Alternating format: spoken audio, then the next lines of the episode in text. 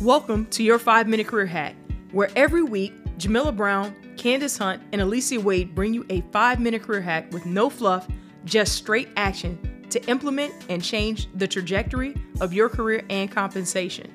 We have something for everyone in every stage of their career.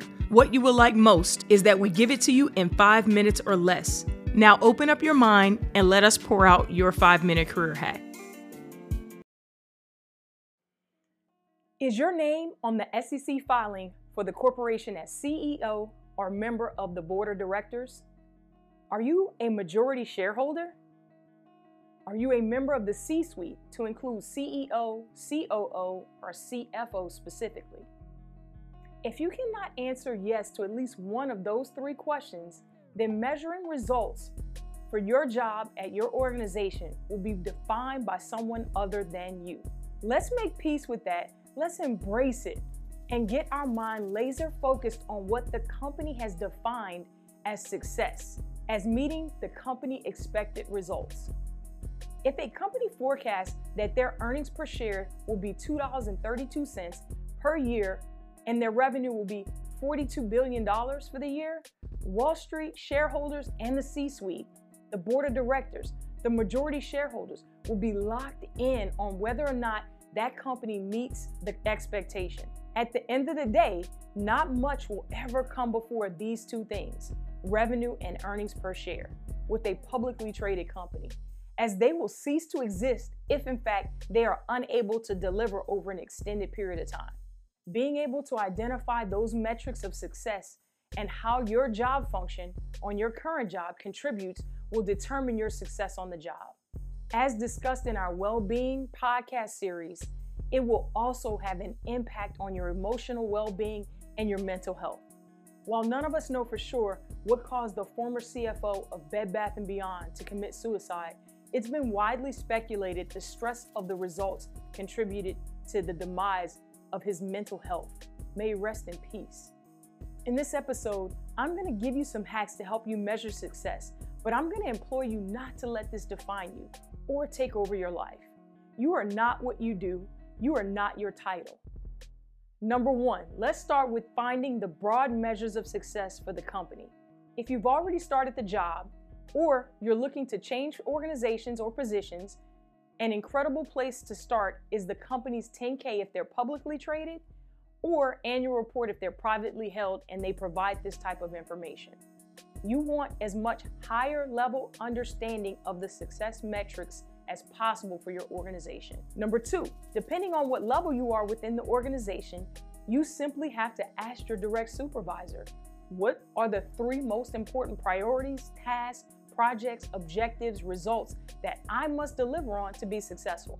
That is absolutely everything. Or you might be doing unnecessary work that gets you a below expectations on your evaluation and possibly fired for working very hard but not getting results. Alignment on what success looks like is paramount. Number three, take those priorities that you just got from your boss, place them on a sheet of paper or spreadsheet, and then list the timeline to deliver. And if it's reoccurring, jot that down along with the date to deliver. Number four, on that same sheet, list resources that you will need to complete the task, the project. That could be software programs, people, tools, other departments, you name it. Number five, rate each resource red, yellow, green. If you feel comfortable with the resource, it should be green. Or if you need improvement or help from your boss with that resource or relationship, you'll mark it red. Number six, on that same sheet, break down the specifics to get to the end result. For example, if you have to move a pallet of bleach, something I had to do in my former life. But let's say you had to move a pallet of bleach 100 feet. Step A might be draw out the path to get to the end 100 feet destination timely and safely. Step B might be you will need to verify there are no obstructions on the path desired. Step C, verify the use of a pallet jack or an electric pallet jack will be used based upon the weight. Step D, who will move the pallet and do they have the necessary experience to complete the 100 foot move? Step E, coordinate the schedules of everyone that'll be impacted and needed to complete the 100 foot move of the pallet of bleach. Step F, on the day of the move, verify the contents, and snap a few pictures before you actually move. Step G, move the pallet and document each step for a detailed recap for your boss. In the comments of this video, let us know if you want us to do more of a deep dive on documenting a project from start to finish to present a recap to your supervisor. This can feel like artwork, but there is an exact science to it. And for your bonus hack, check your incentives to be sure they are aligned with the work that you are doing day to day. Get every bonus dollar available to you. Be sure your boss knows you want that bonus and that you're focused on it, and their help is welcomed.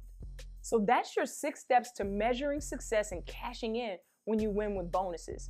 And if you don't have incentives on your job, be sure to log in your brag notes, place it in your interview portfolio, because that recordation of success will be invaluable in securing your next promotion or change in organization, and an incredible differentiator for leverage in the negotiation process.